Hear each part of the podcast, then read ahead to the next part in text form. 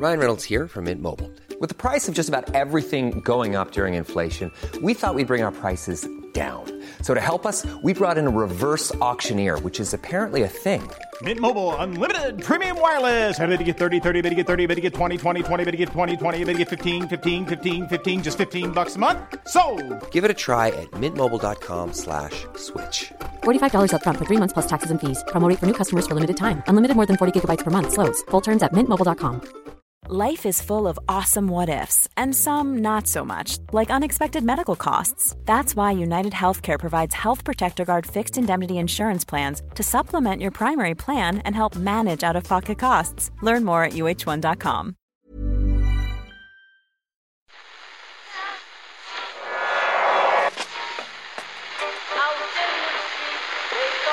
Which one is that? That's the second time it's gone off. Never go home. They never go home. They never go home. Those those those boys.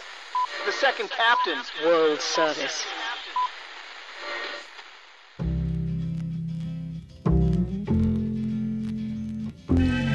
And I said, I want to win the league, but I want to win it better. You can understand that, can't you? Yes. Good lad. So he's almost like having a second captain in the team. Second captain, first captain, whatever. South Africa's snatching of victory against England at the death of Saturday's World Cup semi final reaffirms what I've always said about this great sport of a rugby union breakdown battles for show, scrum penalties for dough. Welcome to Monday's Second Wow. Captain's podcast. Hey, fellas. Hey, amazing. I'm all right for long stretches of that game. It looked as though England were going to fulfill Ken's pre tournament prediction of a run to the final. Dude, I, I can't even remember my own predictions. You talked about how long the tournament is, mm. and It's even actually a though pre-season tournament. England looked awful coming into it. That they would build through the matches. You probably looked at the draw, Ken, and thought it's quite a favourable draw up to the semi-finals, and then maybe you thought they'd take their chance in the semi, which That's they so probably- very nearly Which did. they nearly did. Yeah, that's describing a bit too much homework to there. I would say he looked at the draw. That's where you lost No, me. t- two words: Andrew Sheridan. That's what Murph. al- uh, That's what Yeah. Ken always says. Remember Andrew Sheridan, the scrimmage. They could have done with Andrew Sheridan, Ken, maybe scrimmaging there last night. And they would have- Oh, I think apart from, apart from the Elliot referee, Daly would have kicked it the other way. Hmm. Would have turned, would have padded out that victory beautifully from the same spot in the field that Handré Pollard did the, business from. I thought the least composed people in the whole stadium were the South Africa coaches. Yes. At one point, Felix Jones is Flapping. just roaring. They were Fla- flapping. Completely, they Ah, were they were very flappable. Yeah, he was roaring. Like Felix Jones, I've never seen show much emotion. Uh, roaring at Erasmus and Nienaber on either side. Rassie at half time. We were talking last week about how Rassie used to look very statesmanlike. Yeah. He's a lot more dishevelled these days. Like he honestly, he was prowling the tunnel area. He'd gone down around pitch side and looked like he was. For all the world, an ex Springbok in the stand. Yeah, yeah, Getting yeah. really mm. pissed off at how shit the team are playing. Yeah. You know? Would you fucking sort it out out there, you know? And yet they. Ken has made this point before about managers and coaches, and the worst thing that can happen you is to look like a fool. You can lose games in all sorts of different ways, but to have lost to this England team, South Africa be so good for so long, and then to have lost this way, to play so badly, make so many errors off the field, on the field. That was kind of his reputation potentially Oh. seriously damaged. Career That- enders. Hence the flap. losing to this England team. it genuinely would have been. Oh my god. You- We're all calling him Rassi, but they seem to call him Rossi. Arasi. Yeah. Why don't we? Well, call him, yeah, why don't we I do that? I don't think Can I'd- you do a role. No, you, I must. You can't do certainly it. not. Rassi. R- no. Rasi. Yeah, Yeah, sounds that was better. it. Yeah, Rossi. So they found a way. Thank you. Owen. And that way was the scrum, which set up the game winning penalty as called by Chris Jones on BBC Five Live. Here is Pollard. He kicks for the lead. What a strike. Has he got the distance? Easily. South Africa lead for the first time tonight. England 15, South Africa 16, and both Bobby Skinstad and Matt Dawson can barely speak. But one of you needs to. I've done my bit as the commentator. Now you guys have to yeah. I've just done a really been good job here, yeah. yeah, yeah. One of you needs to. Uh, I thought that was a pretty good kick, by the way. Yeah, they said it was oh. 49 meters. I mean, that seems like a long way, Yeah, isn't it? it is. It's a long way. But it was way over. We'll talk to Shane about this as well. He really put every ounce into it. He's he launched himself off the ground, practically following it in. It's it was an incredible unbelievable nudge. Yeah, type of and kick. Faf de Klerk was going insane at the time the penalty was awarded. I was going, well, hang on. You know, he's celebrating like they'd won. It's from halfway in the rain and all the pressure on you. And Pollard's stats aren't actually amazing, by the way. Really? They're better than Manie Libbok's, but they're not like uh, Oh, I just Lee assumed he was or- me- me- metronomic. Kicker, no? Mm. He's he's their kind of solid kicker, but he's nothing like previous not a South African yeah, tens yeah, or, yeah. or the really good kickers. Yeah, Chris Jones is going to be on with Shane Horgan today. Shane will not leave him hanging like that. He will interject and he will answer questions and so forth. Shane's colleague on Virgin Media, Matt Williams, not a fan of how that game was decided. What are you incentivising? Mm. You, by giving a long arm a penalty where you can take three points or kick for touch and take a maul, you are incentivising scrummaging to get the penalty. If you take the incentive away, what's your incentive? Well, get the ball to the backs because there's 16 forwards tied up because there's all this space. Hmm. And so, all through the 90s and the early 2000s, we had wonderful back row moves, wonderful backline plays coming off scrums. It was entertaining, it was great. And the scrums were still there. They were a contest. You could have a pushover try, but you, the referee wasn't going to give you a penalty for no matter what you did unless you did foul play or you were offside. Right. And the game was much better. And for when did it become what we see now? Oh, it's just sort of moved over the last 15 years. But it's got to the point now where, look, look, the South Africa and England are like great tax accountants. They find every loophole and they exploit it brilliantly. And I admire the intellect. I really admire the intellect. But what that is not good for the global game and it's not good for the other side of the games like France, New Zealand, uh, and Ireland, who are trying to play a much more positive ball in hand, entertaining game. We are in the business of entertainment. That's what. That's our gig.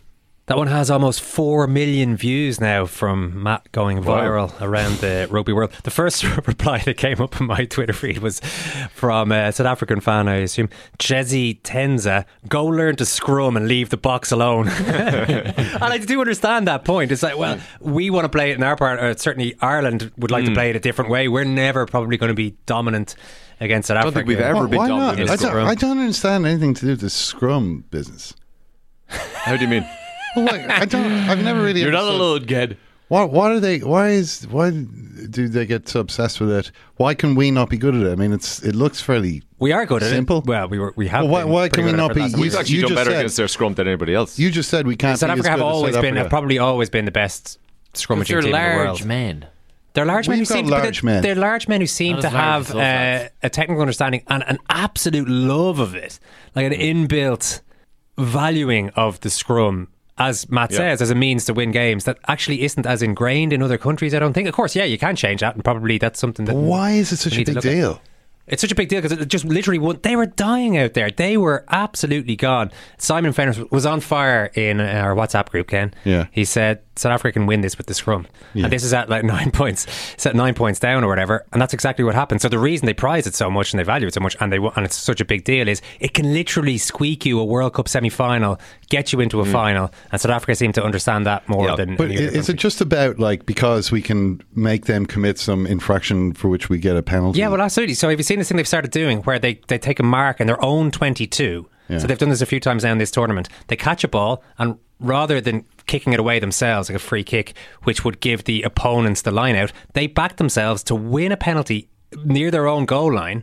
The risks of losing are horrendous. They back themselves to win that penalty so that therefore they can then kick the touch, same sort of kick, Yeah, but they will have to put have in to the line throw out. into Yeah. the line out. So that's that's how much they back themselves in any sort Yeah, of scrum But contest. is is there something in particular about being about the scrum that like enables you to sort of just exhaust the other team? Is that the basic principle of it? There's a bit of that too, but um, if It's you think also about like it, the, you- you're buying a huge like tract of space on the pitch by having like all eight of the opposing team's forwards on the ground or going backwards while you have a dominant scrum, and you're so you're moving forward, but you also have there's like tons of space for your backs then. To, so it's not just penalties at the scrum. But for South It's also- Africa specifically, It is It was that, yeah. last night or Saturday night was going to be about penalties at the scrum, which is what they how they won it in the end. But every part of South Africa's game was falling apart if you think about it. The line out, kicking game, handling. They're beaten even for intensity and aggression, which they don't normally doesn't normally happen to them. But they did have the best scrummage and prop in the world. It wasn't an amazing prediction to say Ox Nché coming on against Sinckler, who struggled in the 2019 final against the same sort of front row, uh, who isn't a great scrummager. But that won it for them. But you can't have one part of the game, the scrum, dictate the whole event. You can't have every other aspect of your game struggle, and you essentially have one brilliant prop, albeit the best prop in the world, best scrummaging prop in the world. He doesn't do anything else. It's basically like an American footballer, just comes mm. on and does one thing.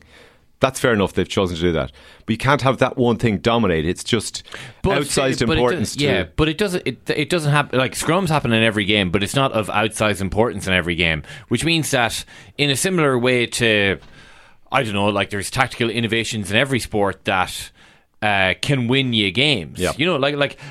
I do actually quite like the scrum. It's not that I understand what's going on in the scrum, but I I like the scrum because otherwise it's it's rugby league Yeah. for a start. It is something that absolutely sets no, no, rugby apart. Nobody's arguing that we need the scrum because you need to have fat props that are a little Yeah, bit yeah. slower. You need to pull in 16 players so that everybody else has a bit more space.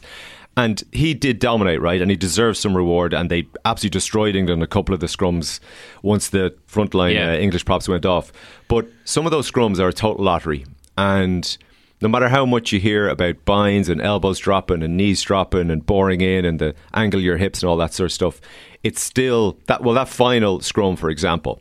So South Africa dominated the previous ones, but um, Alex Corbisiero, my scrum pundit of choice at the moment, um, was writing in the London Times about it, and he was saying that what happened was so uh, Ellis Genge's knee goes down briefly, like for a millisecond. Um, but the ref didn't call a penalty at that stage. And then, but at the same time, Vincent Koch, his opposite number for South Africa, was immediately coming at an extreme angle in towards the hookers. And so he was he was the first. That was on the bind. He was completely illegal angle. The ref didn't notice that. But then Genge's knee only goes down because he's trying to compensate for the illegal South African bind. So South Africa actually benefited from their own illegal Yeah. uh, angle Yeah, yeah. rather at the start. No, like I, I appreciate that. So, but the problem then is officiating at the scrum rather than the scrum. Do you know what I mean? Or, or rather, uh, rather than Yes, like teams it's- being brilliant at it's the scrum giving and this nothing else. massive reward, whether it's kick three points or kick to the corner and get your line out and get them all and get a try.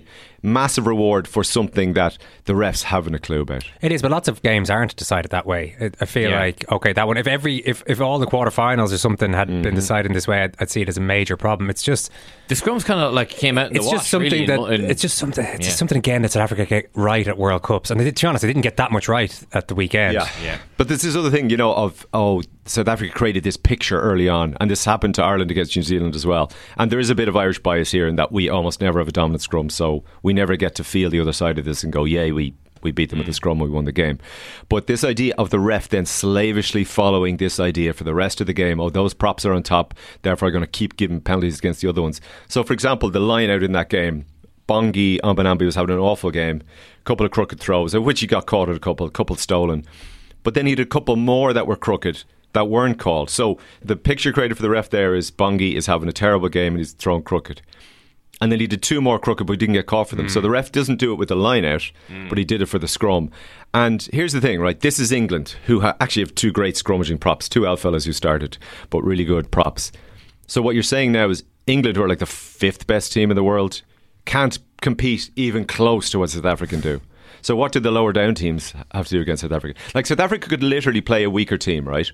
And just keep knocking the ball on or calling marks in their 22. Just create a load of scrums for themselves, create the penalty, and then kick to the corner. That's the next like stage. They'll just catch a ball anywhere and just take it. It's and, a- I'm telling you, and it's a just, loophole in the throw it game forward. spike it like Yeah, a spike quarterback. I don't. I don't Yeah. get why why it's so difficult for anyone else to do what they're doing. Like because There's just they, a bunch of big guys They've been it. eating steak for three centuries and farming and. So hang on, that's so are, what you- are, you- are you saying it's Simon- physique and size? Because I mean, Tadhg Furlong's a big boy, for example. I, I remember Owen watching this sport back in the nineties when they brought in the pack weight statistic, and it was always eight hundred in some low number, No, and now it's it- nine hundred in some number. It, no, it's that both you've got more of these giant men to pick from, and then you get the guys with the best technique. So Ox Nché is both unbelievably strong, but also the best technique. So you need both. what though? What is Matt Williams actually saying should happen? More free kicks and stuff. So if, if the ref is indecisive, rather than saying "Uh, a penalty because that team has already been winning penalties, Yeah. he says, okay, it's just a free kick. This team get possession, but I'm not certain enough that it's an infringement by the other team to give a hmm. penalty. I will let them have the ball, but I'm not going to just give them three points to win a semi final. I have Yeah. to work for it. something, some sort of compromise like that. He says basically that it used to be for restarting. But I mean, Matt, I think Matt's taking it to extremes because it isn't just for restart. There is supposed to be a contest there as well. Yeah, there has to be a It's not just like we'll all stand here and do uncontested Because that's what rugby league does actually have a re- fake scrum too. Restart the game, but yeah, so Matt will be looking at maybe maybe more free kicks, for example. Yeah, and also by the way, South Africa can be unbelievably entertaining. They can do it both ways. Yeah. It's not like they're just trying to scrummage all the time. And England had a ton of other opportunities. They kicked badly towards the end. They probably could have kept their two props on a little bit longer. Farrell, a couple of bad kicks by Farrell. After, Farrell the, after the drop the ref. goal as well, after That the drop goal, a which penalty. was such a big moment. Felt like such a big moment. I thought when Farrell dropped that from a long way out, Yeah. then to make a couple of bad errors towards the end. Didn't quite silence the, the boo boys as, as it looked like he was going to do. Ken, doesn't sound like you've got any sort of clarity there, but hopefully Shane and Chris Jones can give you a little bit more. You look disappointed. Disappointed. No, I think I, I, I sympathise with Matt, Wi- Matt Williams as always. Yeah. You know, it, it reminds me of the handball nonsense in, in football. I mean, I was looking at, you know, I love to pour over uh, statistics on. I saw the Athletic had done a thing. Basically, the number of handball penalties has doubled since they brought in VAR, and the proportion of penalties that are given for handball has doubled since they've brought in mm. VAR. And it's like you just get you're just giving a ridiculous, ridiculously big chance to someone for a small foul. For a dangling penalty tentacle. It just seems like why We managed to get a VAR free football podcast out earlier today, but it snuck into Not the a VAR free Monday, Owen. We'll cover the World Cup final more during the week on the World Service, where we'll also be chatting to the great Johnny Doyle, a legend of Kildare football who lined out yesterday in midfield for his club Allenwood. He's even older than Murph, still playing Gaelic games. Like a good bit older yeah, than 45 years of age in the county intermediate final. He kicked three points, was named man of the match, and inspired his team to a one point victory. Genuinely Amazing. He's one of the sort of. I, I always got the sense he's one of the more popular players in Yeah. in recent times in GA. So we'll have him on the World Service tomorrow. Sign up now on secondcaptains.com for a fiver a month plus VAT. Episode two of Episode with Richie Sadlier is available to everyone. That's going to be out on Wednesday. The first chat Richie had last week was absolutely brilliant, exploring the singular mind of Tommy Tiernan, who told Richie how difficult he finds it to open up emotionally. I don't know how to do the work. My wife knows how to do it. My, as part of her, you'd know, as part of her qualifying to become a psychotherapist, you know, hundreds of hours hmm. of psychotherapy for herself. So she's she has told me. She says I've done the snotty work. She said I've I've been in rooms where I've addressed things, and I, I broke down, and I've been crying. I've seen other people break down and cry. I don't think I'm capable of that. I don't deal with things really in that in that way, or I deal with them differently, or I don't. That's not my ability. I've tried therapy. I've tried all the things, and I just I'm. It's so instinctive to mm-hmm. me to be in control of the space between my ears. It's so natural to me to create a barrier constructed out of sentences and be in control. So when am I not in control? When am I vulnerable? I would say that I'm always like that, but it's an act of massive self protection. That chat with Tommy Tiernan can be listened to now. The next episode is out this Wednesday. It's separate to your second captain's feed. Just remind you of that one. Go and search for it and listen wherever you get your podcasts and rate it subscribe. Give it a five star rating if you think it deserves it, which I believe you will. And lastly, before we crack into the rugby chat, a big thank you to everyone for buying tickets to the Gangs All Here end of year show in the National Stadium. This is a brand new venue for us. It's going to be a huge night and it's very nearly sold out. Friday, December 1st. Last few tickets available on secondcaptains.com forward slash live. When you're ready to pop the question, the last thing you want to do is second guess the ring. At Bluenile.com, you can design a one of a kind ring with the ease and convenience of shopping online. Choose your diamond and setting. When you find the one, you'll get it delivered right to your door. Go to Bluenile.com and use promo code LISTEN to get $50 off your purchase of $500 or more. That's code LISTEN at Bluenile.com for $50 off your purchase. Bluenile.com code LISTEN.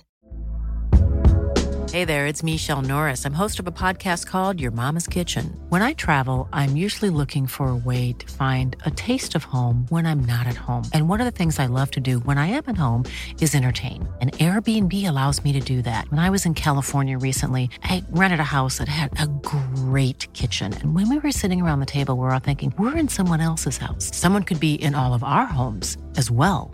If you have a home, but you're not always at home, you have an Airbnb. Your home might be worth more than you think. Find out how much at airbnb.com/slash host.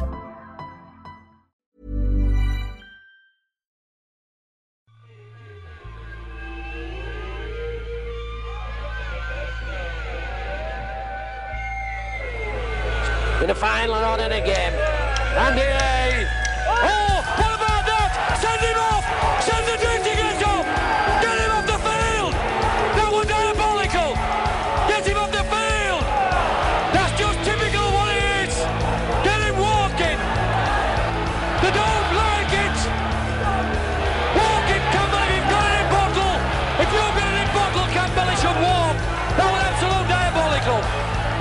be sent off. He's going to be yellow card. I can't speak. Oh, what about that? Send him off. Send the dirty guys off. You ballless get Campbell. I can't speak. Nothing's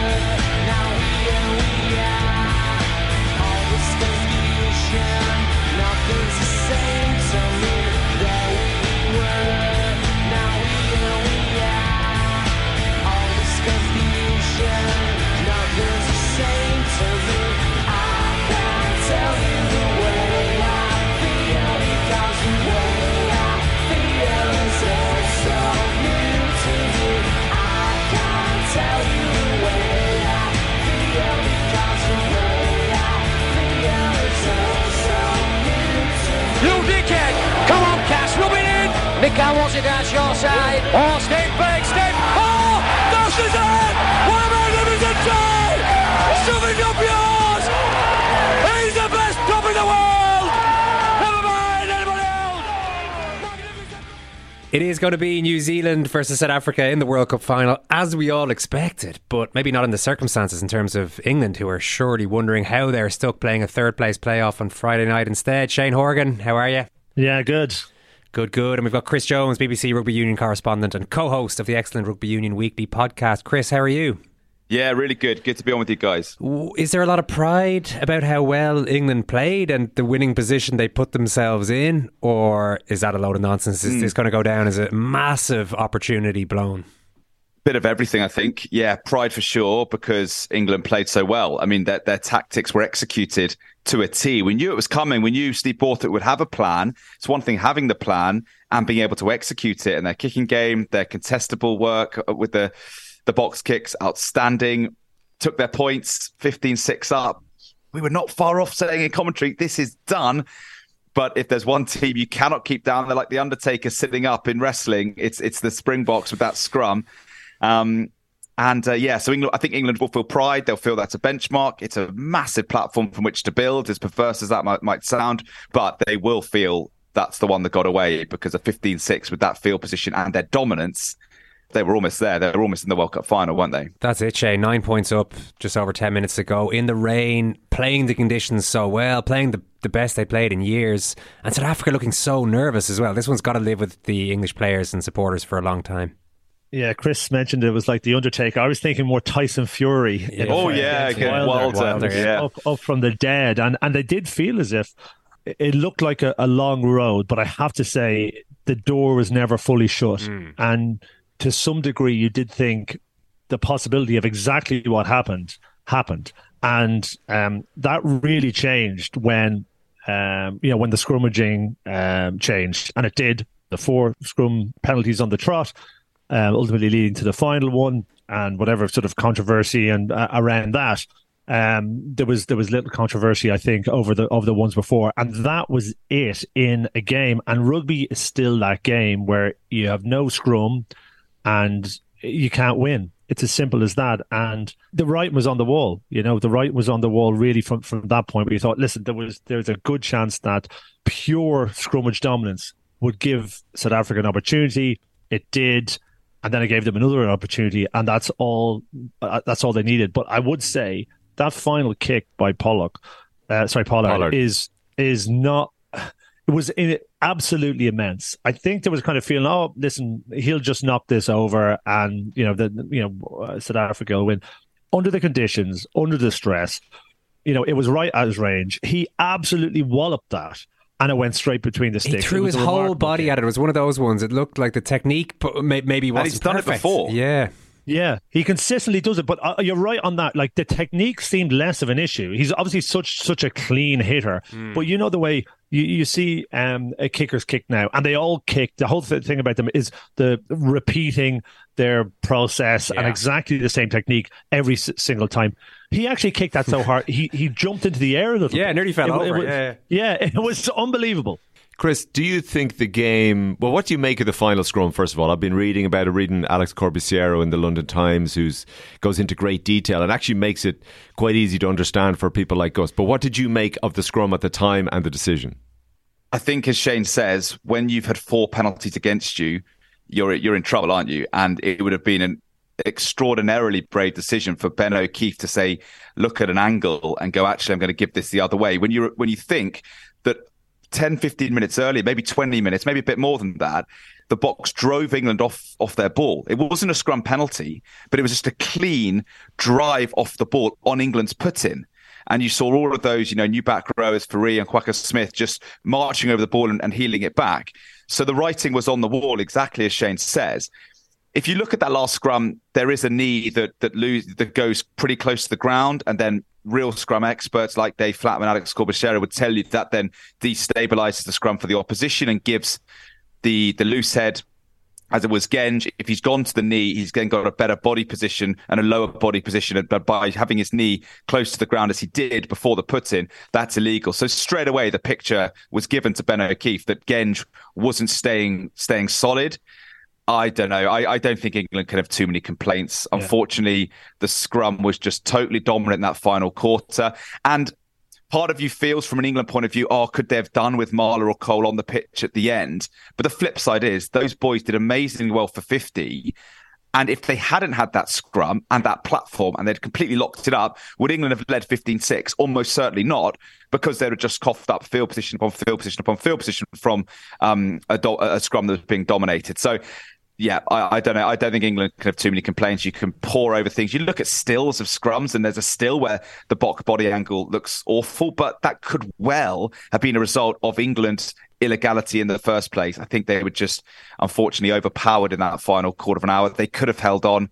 They didn't. The margins were so so fine, but I've not heard too many complaints out of the England camp really. Yeah, and Chris, I don't know about you, but I, have never listened to as many props as I have in the last twenty four hours. so like, it's, and actually, it's been their moment, hasn't it? Yeah. Re- oh my god, they're coming out of the woodwork. They really are. They're all over Twitter, but it's all interesting stuff. And I, I listen. I've I've been listening to very much the same commentary as you. As listened to BJ Botha as well. Some of those inter. Um, he's sort of broken it down quite interest, interestingly. Well, a couple of things about you know about scrums and about South Africa. Um, they are dominant. Um, but the other element of it is, is the perception. And there is a perception out there that they've built on fact over years and years and years. They've layered in this idea of the bomb squad, which again is entirely legitimate. Yeah, you're right. That scrum, there was two scrums. The one where they just drove England off the ball, and then the other one they, they popped England up. You know, if you're seeing that as a referee, you know that's the picture that you know never mind what's gone on over the last you know four years and their dominance. That is what's in your mind. And i do get that uh, you know that, that, phrase you know if you get a reputation for getting up in uh, early in the morning you lie in bed all day. Now i don't think that was the case but it's definitely a perception that's out there that they are brilliant scrummagers and they are brilliant scrummagers. So you get to the point where there was a knee on the ground. He called that. Whatever about the sort of the drive inward, which which didn't look great on those stills. I think he was he was resting on that, and there was definitely a scrum do- a dominance. Um, so that all that said, I did. I was speaking to somebody who doesn't watch much rugby, um, but sort of is a sort of casual, you know, mm. World Cup, maybe Six Nations watcher, and they, they said said um, that they really they were you're watching this game and enjoying it. They, but they said, "Geez, Shane, like they're really I forgot you know how technical and how many rules there are that just people don't know." And I think that is that is a difficulty with, with rugby in general, sort of making it accessible because you know there was although that I didn't think the game was brilliant in terms of you know uh, rugby uh, spectacle or sort of technical. Um, the rugby played the way I like to play. I was I was really enthralled by it. I found it very compelling mm-hmm. to watch. But you know, aside from the the the sort of the the fact that it was a World Cup semi final and England were giving this massive um, um, performance that the like of which they haven't seen in a long time for England. I think that the technical stuff is still very challenging for people, and it does it does yeah, it, impinge rugby. Chris, my problem yeah, with it's, this... it's really go on. Sorry, no, I was just going to make a point about the scrum, and it's so interesting, isn't it? Because about ten years ago, I remember Lions in 2013, they completely bossed Australia in that third test with a scrum. I remember the Ospreys front row of that period were massive on the hit and winning penalties, and Scrum was all about winning penalties. Then the lawmakers tried to move away from that and have Scrum a bit more of a, of, of a tool to restart the game. But we've seen in big knockouts this World Cup how the Scrum is everything. And the only way South Africa were coming out of it was to get penalties and, and then to move up the pitch territorially. So it's just, look, I definitely see both sides. I see the side that goes off for the casual fan. They want the scrum to be a, a, bit less of an issue and a bit less of a source of penalties. But equally, it's such a, a, an array of of skill and technical expertise and power as well, which is a big part of the game. So I don't have a huge problem with penalties being farmed from the scrum. I do think it's going to be fascinating about props going forward because we've all been enthralled by these props, whether it's Mako Vunipola, Ellis Genge, Kyle Sinckler, Andrew Porter, Tadhg Furlong, the way they've raised the bar with their loose play, hmm. taking it to the line, passing out the back, pop passes, decoys, hanging on the edges, all of this stuff where they've gone, wow, they have taken the game to a new level. But look what's won South Africa the match. A prop in Ox Nché, who's not going to carry the ball. And look who did such an incredible job for England. A prop in Dan Cole, who doesn't carry the ball, who just cleans rucks and stays stays out of it most of the time in phase play. So how coaches now will actually go, look, there's an academy kid who's great with the ball in hand, but will we need come big knockout games someone who's going to lock the scrum up? So it's just a fascinating um, narrative about about the prop, the role of the prop going forward, Shane. But but if you thi- if- sorry Shane, if you think about all the facets that go into a rugby game, right? And if you're dominant in any one of them, it doesn't win you a game. Whereas when I saw Ox Nché come on, I thought literally one player and one aspect of the game, the scrum, can win you it. It's just outsized importance for me, especially when that final decision. And we can say that South Africans did have dominance up to that point, but they got the final scrum wrong, the refs. And the fact is, it's a bit of a roll of the dice to actually win a World Cup semi final. And that actually, the, it was the initial Vincent Koch um, angle on the bind was incorrect, which caused uh, the props need to go down. And that was so it was actually South Africa's technical flaw that caused the need to go down. So they actually won a penalty for their own mistake. And yes, they have dominance and they have the best scrum, and Ox Nché's the best scrummager in the world, all that sort of stuff. It just seems way too much importance put into one aspect of the game that can win you a game when everything else was going wrong for South Africa. I think if you have uh, a massive advantage in one area of the game, I think it can win you the game. If you, for example, um, are brilliant at dominating the air, that wins you the game. If you, you know, and actually nearly won England the game at the weekend. If you've got an amazing line out and line out maul, that can win you the game.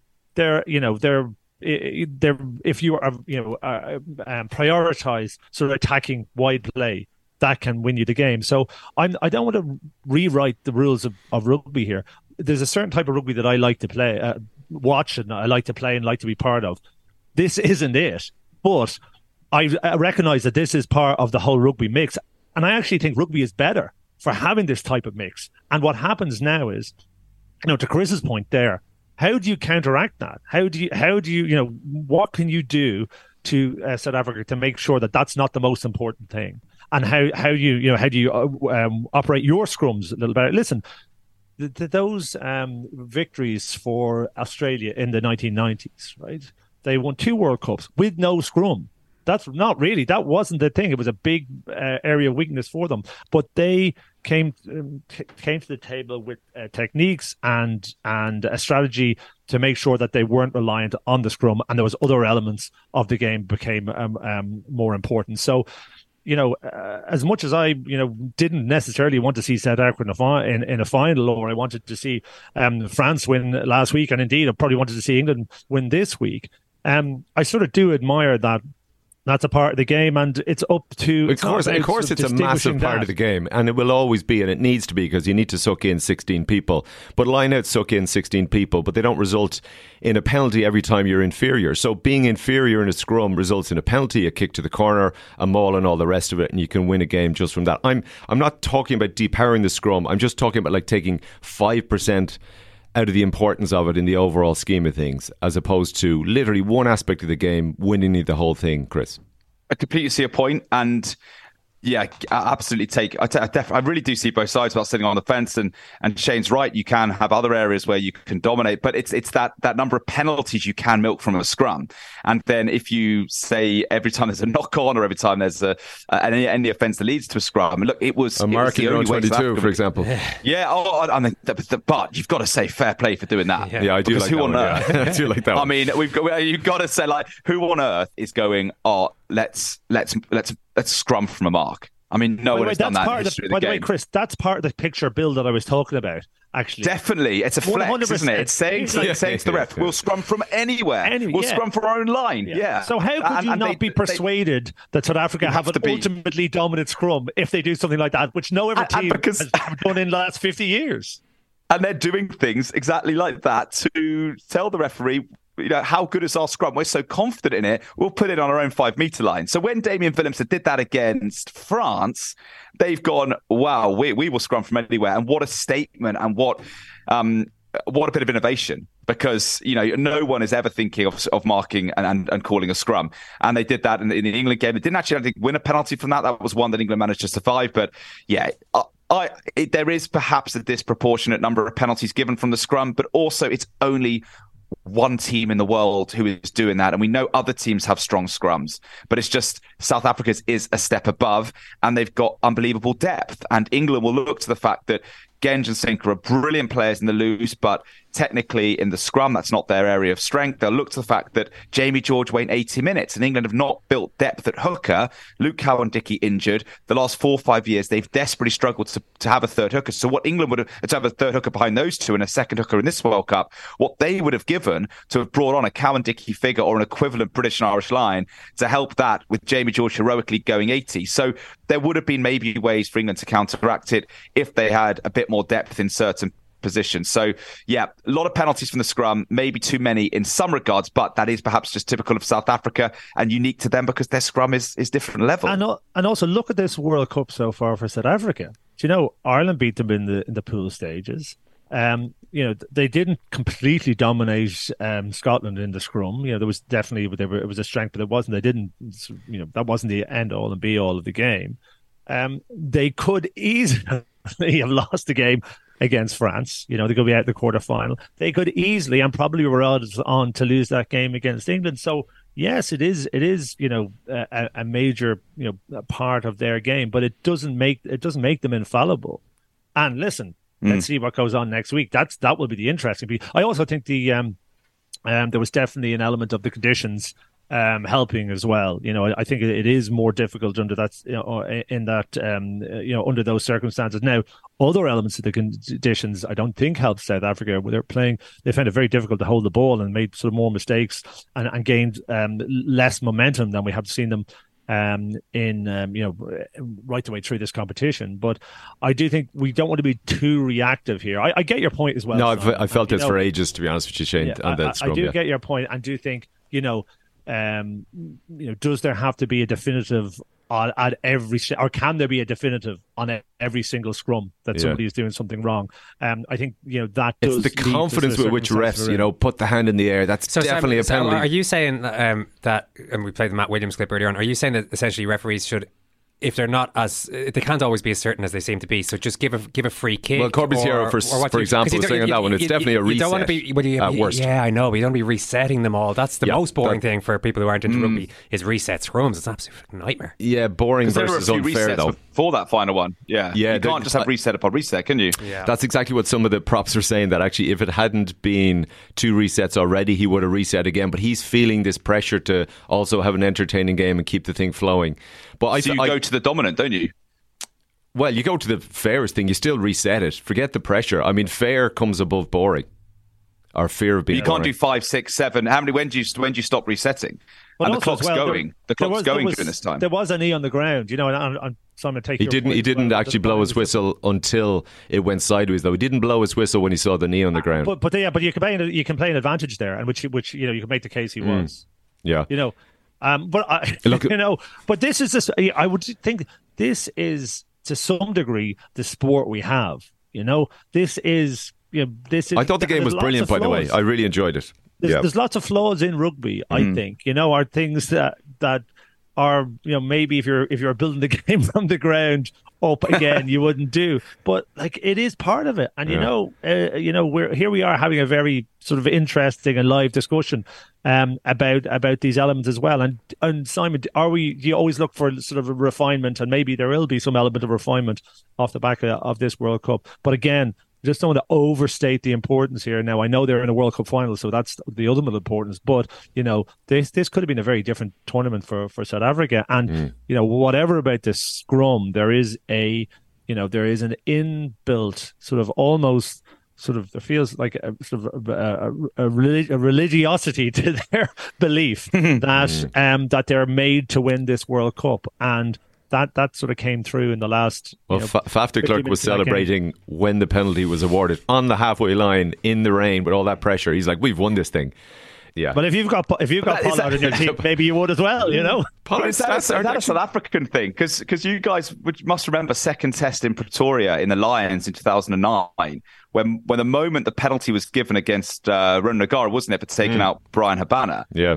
You felt the Boks knew they'd done it. That was way, way, way over halfway. And I know there's Yeah. altitude, which is a 10, 15 meter factor, but Yeah.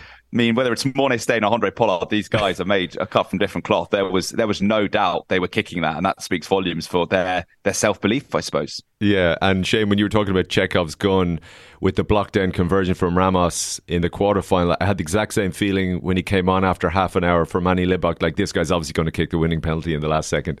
yeah, Um, well, it was that was it, and Yeah. he, you know he needed to, and he delivered. But just on that, it's, again, it's funny how things you know the, uh, as they work out. You think, oh, listen, what an amazing move by Rassie to you know pull off um, Libbok um, after thirty minutes. But um, you know, if they lose that game, you think, uh, and maybe the question should be should be asked anyway. You go, you know, it's not a good plan, and it's not. There's, there's an issue with prep if you have to do that for your to your, your ten after ten minutes uh, after thirty minutes of, of a semi final of a World Cup. Pollard should have You know, started in those conditions. Would be the well, argument there. should- I, I I also think there there is an issue with, with with that. I think he knows that that sort of you know that sort of Damocles is hanging over his head throughout the game. I don't think it's particularly helpful. And you know where does it leave him for for the next game? I, I don't think it's good. And I know these guys are teak tough mentally, but um you know we- they're still human beings. And and I think his performance was, you know, to some degree,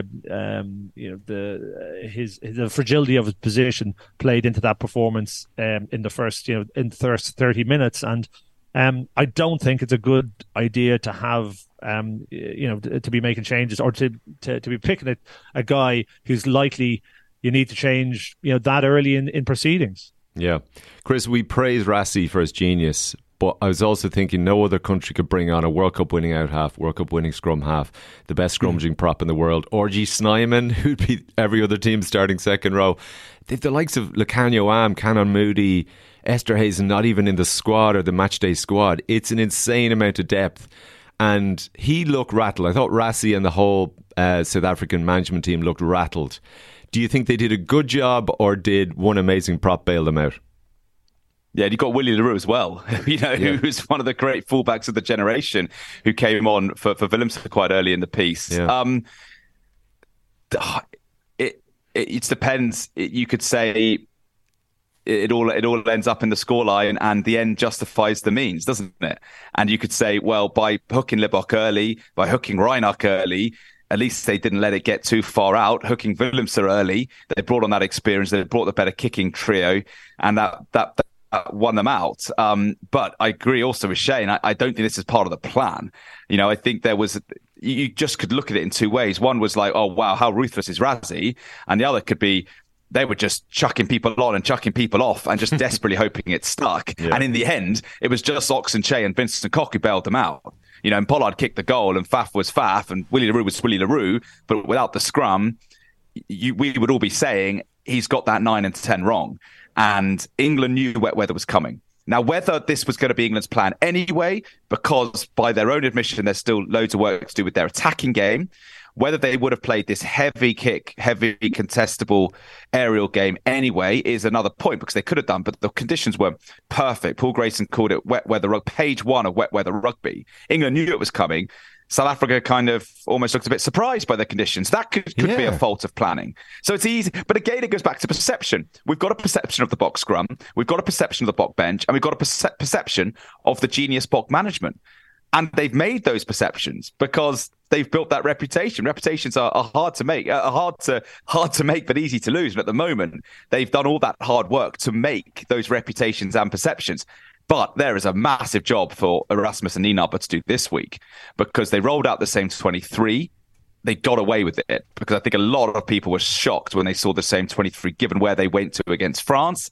He's got guys like Jean Kleyn, guys like Canan Moodie, guys like Lukhanyo Am who will be will be up for a game, but it's a World Cup final. You don't rotate for World Cup finals, but it could be that they've got to really look closely and look at Eben Etzebeth. No one, no one takes Eben Etzebeth off. let alone after 45 minutes. That was the call for me that, that, that was most impressive. Not the nine, not the 10, not the 15. The fact their best player, arguably, wasn't quite at the races because he, he didn't have enough energy. And to take him off, I don't think many coaches, uh, coaches teams would have done that because they would have gone. You've got to have Eben on for the for the whole eighty. So, yeah, I think it's a bit of a mixed bag. This one, ultimately, they won and deserved the plaudits. Some looked a bit more more sort of from accident rather than design. But I think the Etzebeth was an example of how that coaching team does just have the Midas touch when it's coming to replacements and making sure they're winning games in the red. On, on the way they use their their uh, squad and their bench and the way they've um, you know they they look at um, sort of squad performance as opposed to team performance. That's the one. There's a couple of things at this World Cup that I, I wonder um, are going to change rugby in the next four years because there's always something. You know, there's, there's generally a kind of a, a um, a trait or a type of play that becomes de jour or you know elements of it whether kicking is more important or you know whether it's ball retention or whether it's you know territory you know the, we we see these traits uh, through um, you know established in the World Cup, and everyone goes, "Oh, but listen, that's the way to win." So let's let's go and do that. Um, uh, and I'm interested to see how all other teams uh, sort of approach the next four years in terms of um, you know uh, player development. And I think you know I'm looking through the sort of Irish lens as well. And Ireland have been good at developing players over the last few years, and probably had a deeper, more experienced uh, squad and bench than we've ever had before. But is that the next phase of this that you you see you know even through a six nations where it's customary to have very consistent team selections? And that is the um you know that's the prevailing um you know sort of thought that that's the way to get the best results. We go actually there's two ways of doing this here. And one is um, you know, exposure for much more player players who feel much more comfortable, and you've got players playing you know, in effect, halves of rugby, or or slightly, you know, in, in the case of the first uh, group, slightly more. Um, but you you are um, so as they're pacing themselves for a fifty minute game as opposed to an eighty minute game, and you know the impact that has, and and how you have to make sure that the those second group that are coming on are you know as legitimately as as you know, as, as the first group able to deliver, or mm. whether you mm. look at it again where you're looking at maybe you're bringing on your sort of your your power finishing team. Yeah. You know, earlier than normal, but they are actually the guys that would traditionally be leading leading the way. Where, um, so you know that there's an interesting, I, I think, piece to follow over the next eighteen months to see whether you know this South African side, well, win or lose at the weekend, change rugby in a more fundamental way. Chris, just some breaking hmm. news as we record. World Rugby confirms it is formally reviewing the allegation made by Tom Curry about the use of discriminatory language during England's clash with South Africa. This is probably the bit where, if you're listening, when any kids in the car, as I say, skip ahead 30 seconds or so, because this was something Curry said to the referee during the game Sir, if their hooker calls me a white cunt, what do I do? Now, some of the social media defence suggested in Afrikaans the word can't means side, so the, player could have been alerting his teammates that the ball is on the English side. We don't know exactly. That's all going to wash out, I guess, in this investigation. But this is a potentially very big story and potentially a big problem for South Africa, given that Mbonambi were to be banned. I mean, he's he's their only hooker in the squad.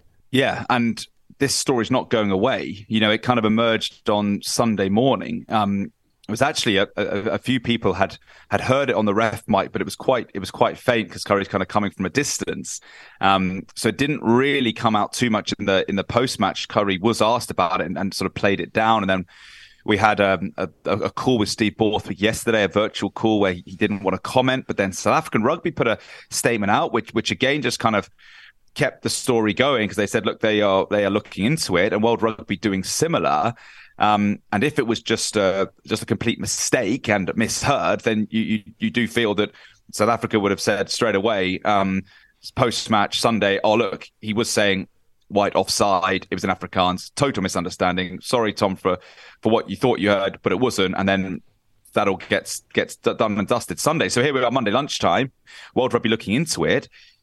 Um, and there's a there's a final on Saturday, and there is precedent for players getting banned for for, for discriminatory language. Um, it's happened to a few players in the past. It's it's it's unusual. It's it's outside the sort of normal parameters of the disciplinary system. But World Rugby um, have, as you said, in the last 20 minutes, got involved and, and are investigating. So yeah, it's a it's something that, that they they're taking very seriously, rightfully so. Um, it's bigger than a kind of rugby issue, I suppose, because it's it's um, a different kind of, of of context. But when it comes to South Africa and, and Mbonambi and his importance and his availability as well. He is the only specialist hooker. Deon Fourie's come on in t- at times and done well. He's got a lot of hooking experience, but he was used on the flank on the weekend. They haven't replaced Mal- Malcolm Marx like for like, and it just, I suppose, adds another um, issue to the numerous ones you feel South Africa are facing in terms of their energy, in terms of their team selection. And the counter to that, if we're just talking about the rugby on Saturday, is New Zealand just breezed through Friday night in an exhibition match, not a World Cup semi final. And they've been able to kind of completely recalibrate after going so deep into their resources against Ireland. So as we speak now, it's South Africa battling all kinds of, of various problems. And New Zealand, you feel, have, have got feet up, analysis off the box, but a lot of fresh bodies and a lot of players full of confidence and in top nick. Shane Rassie was very active on Twitter again last week. It'll be interesting to see how he deals with this because it may be a tough one to argue or even prove either way. But Rassie, at the best of times, can go a little wild on Twitter. But it'll be interesting to see how he copes this week, as it is a World Cup final too. And I know he's already won one, but it's still an extra kind of pressure. Yeah, there's two schools of thought here that um, Rassie knows exactly what he's doing all this to- all the time. He's very considered, and he's um, putting messages out there to um, serve a sort of bigger purpose. And then there's another one that I think he's, and I probably agree with this. He's quite compulsive on on, on his messaging, and I don't Mm. think it's always. He can be erratic, can't he? He can Yeah. be, you know, and you know, um, I know this is not the case, but sometimes you think, you know, has he had a jar and he's decided to, to fire a message out or a tweet out?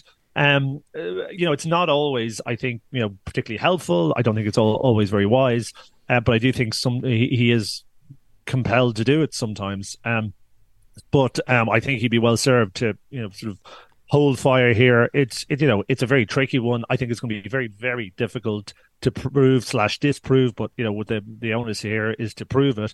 Um, what do you do? You go through the game, listen to the sort of ref mic, every sort of side mic.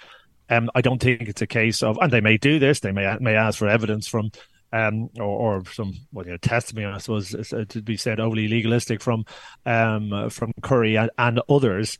Um, but but ultimately, unless there's some third way of of you know some independent way of, of verifying this, um, this is is not going to lead anywhere. And um, you know that this I think the standard of, of evidence that would be needed here would, would be would be and should be very high. Okay, we'll have to see what happens over Mhm. the next next couple of days on that one. Shane, what were you feeling watching New Zealand? I was going to say trounce Argentina. That makes it even sound slightly more competitive than it was. I mean, it was just it was a, a tough watch, I think, from an Irish point of view. Yeah, yeah. You know, you know what? We weren't a, mi- a kick in the arse away from an Ireland England final here, were we? You know, Wow. like Wow. Yeah. could we really, really were. And and yes, I know it's the usual, isn't it? It's you know, it's it's as you know one might expect in in South Africa and New Zealand, the traditional powerhouses of rugby, but the weird way of getting there. And I I literally have no doubt whatsoever that Ireland would have um, beaten uh, that RG team quite well, to be honest with you. And it was it was zero surprise to anyone that that happened. Um, I think um, you know that is an a limited Argentinian Argentinian group. Um, you know their game plan is is limited as well. Um, I didn't think they sort of helped themselves in you know in the way they played. I don't think they were they were sort of kind of unlucky after because quite a pi- spirited start. They didn't get the, the, quite the um, maybe the rewards that they deserved. Um, you know, at um, you know in that for that period of time in the New Zealand twenty two, but you know there was there was never there was never anything other than the result that that that, that occurred. And as, as Chris said, um, I think although it was easy, I think it's the game that um, that uh, New Zealand needed. Um, you know, they didn't rely on going to an emotional depth or actually a physical depth that they went to the week before.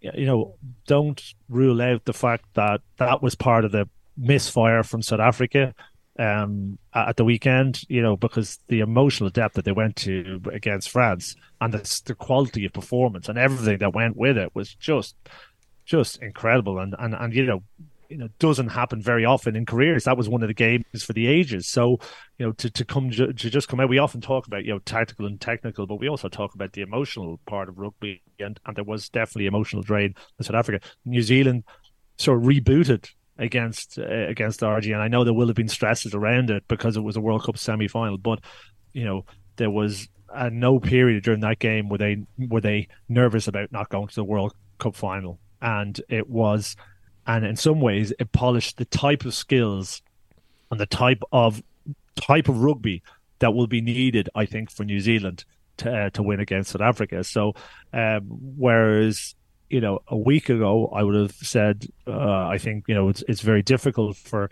New Zealand to to beat South Africa in tournament play in a final. I think all of a sudden it becomes becomes very very very tight game. Yeah, Chris, if South Africa win it, they'll have played Scotland, Ireland, France, England, and New Zealand, the five toughest teams they could face, albeit losing to Ireland.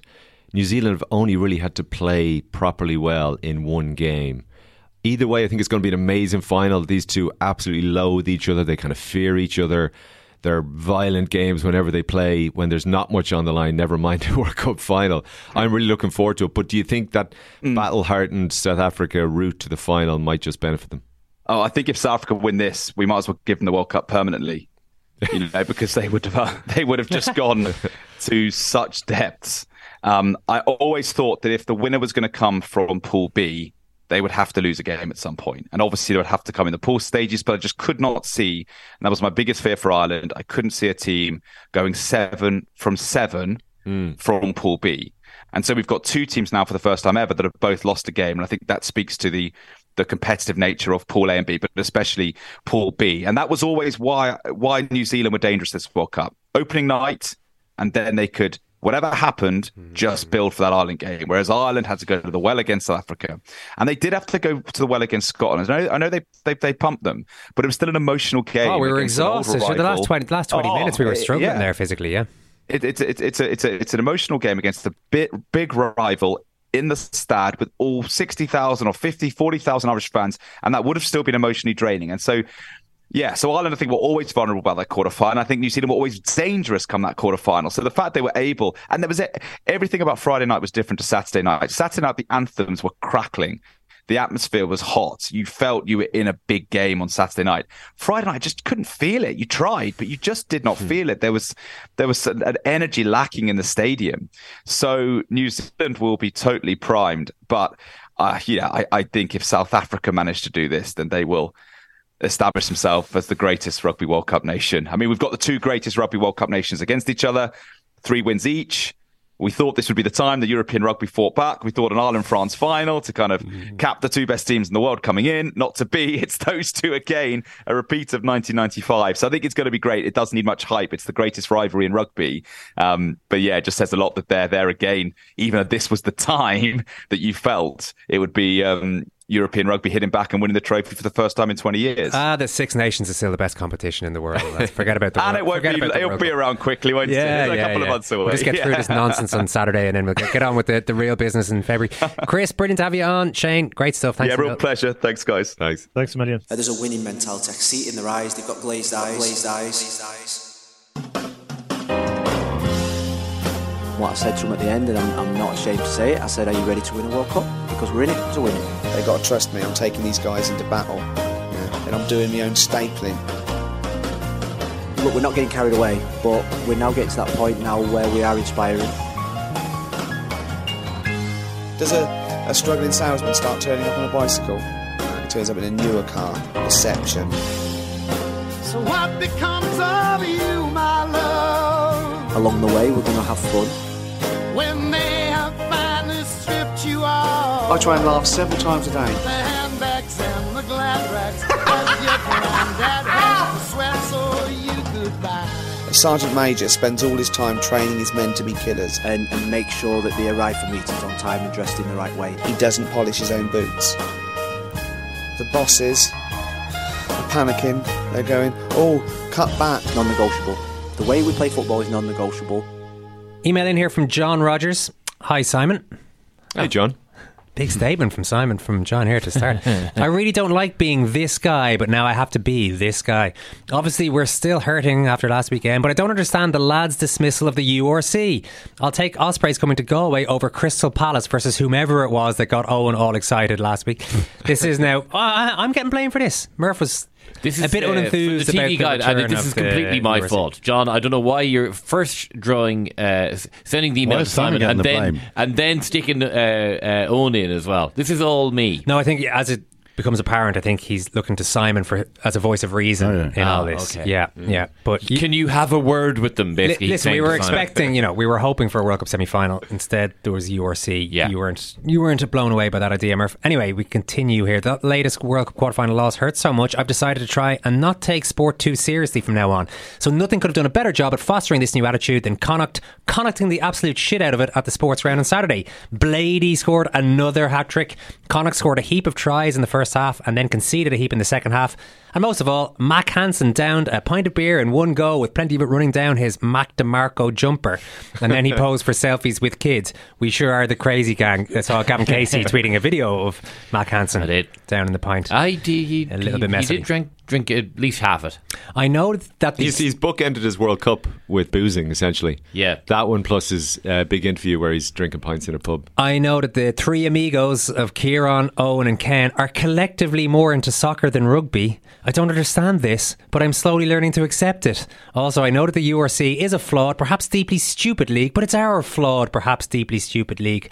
Kitshoff is coming to Ulster. I might get to see the Ginger Menace in the flesh in Galway. Give the URC a break. It's all we've got, says John Rogers. Listen, John, I like your positive attitude to life. You must have been listening to Gordon Ramsay on the High Performance podcast. we were young, we were stupid, and we we were skint. I remember going to ask her father if I could borrow twenty grand for the deposit for a flat that we fell in love with. And I thought this was all going well. Lunch is good. I'll pay for lunch. And I said, "Oh, by the way, about that uh, deposit, you know, Tan and I, we've got half of it, we need the other twenty grand. I'll pay you back in a year." He said, "Okay. Here's what I'll do. I'll have another lunch with you when you sell your Porsche." I thought, you fucker. But you clever fucker. Here I am driving around in a flash fucking 911, and we didn't even have a fucking house. Didn't have a flat. Didn't have a roof over our heads. It's the best advice he ever gave me. Sell your fucking Porsche. I did sell it. And 10 years later, I went and bought it back. Same car? Same fucking car. Yes. Oh, Jesus Christ. I can't believe he only. I mean, surely ten years later he's buying a better Porsche. Do you know what I No, mean? same no, fucking car. Same fucking car. Uh, honestly, I didn't think Jake Humphrey could be, you know, out high performance. But when it comes to out high performancing Jake Humphrey That's in the peak high lack of self awareness uh, stakes, Gordon Ramsay just fucking just put him just put him to bed. But it's li- it's literally that you know the drill tweet. Rent two hundred dollars, data one hundred and fifty dollars, rent or food two hundred dollars, data one hundred fifty dollars, rent eight hundred dollars, candles three thousand six hundred dollars, utility one hundred fifty dollars. Someone who is good at the economy, please help me budget this. My family is dying. You're like, how could you go and ask for twenty grand when you're when you arrive to lunch in a Porsche? This guy is not playing like, you know, 4D chess. He's like, okay, you posh bastard, I will give you 20 grand since you appear to be dating my daughter. But, like, don't insult me by driving a Porsche to this dinner before you ask me 20 grand. I mean, It hit home with Gordon Ramsay, who went on to mm. great well, it's success. just really relatable. It, that, that podcast just gets more and more relatable by the day. Yeah, thanks, guys. Thanks, Ken. You clever mm. fucker. Thank you. Oh, Thanks, Murph. You. Thanks, Murph, I. thank you, Simon. Thanks for listening. Don't forget to have a look at secondcaptains.com and think about signing up for the World Service. The Second Captains podcast is part of the high performing ACAST Creator Network. Same car? Same fucking car.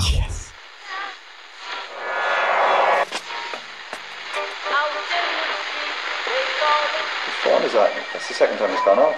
They never go home. They never go home. They never go home. Those those those boys. The second captain's World Service. It is not war and death and famine. It's not that at all. It's the opposite of that. It's to persuade the world outside of that. That's why sport's is important.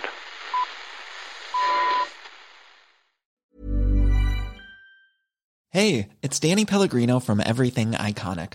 Ready to upgrade your style game without blowing your budget? Check out Quince. They've got all the good stuff shirts and polos, activewear, and fine leather goods, all at 50 to 80% less than other high end brands. And the best part? They're all about safe, ethical, and responsible manufacturing. Get that luxury vibe without the luxury price tag. Hit up quince.com slash upgrade for free shipping and 365 day returns on your next order. That's quince.com slash upgrade.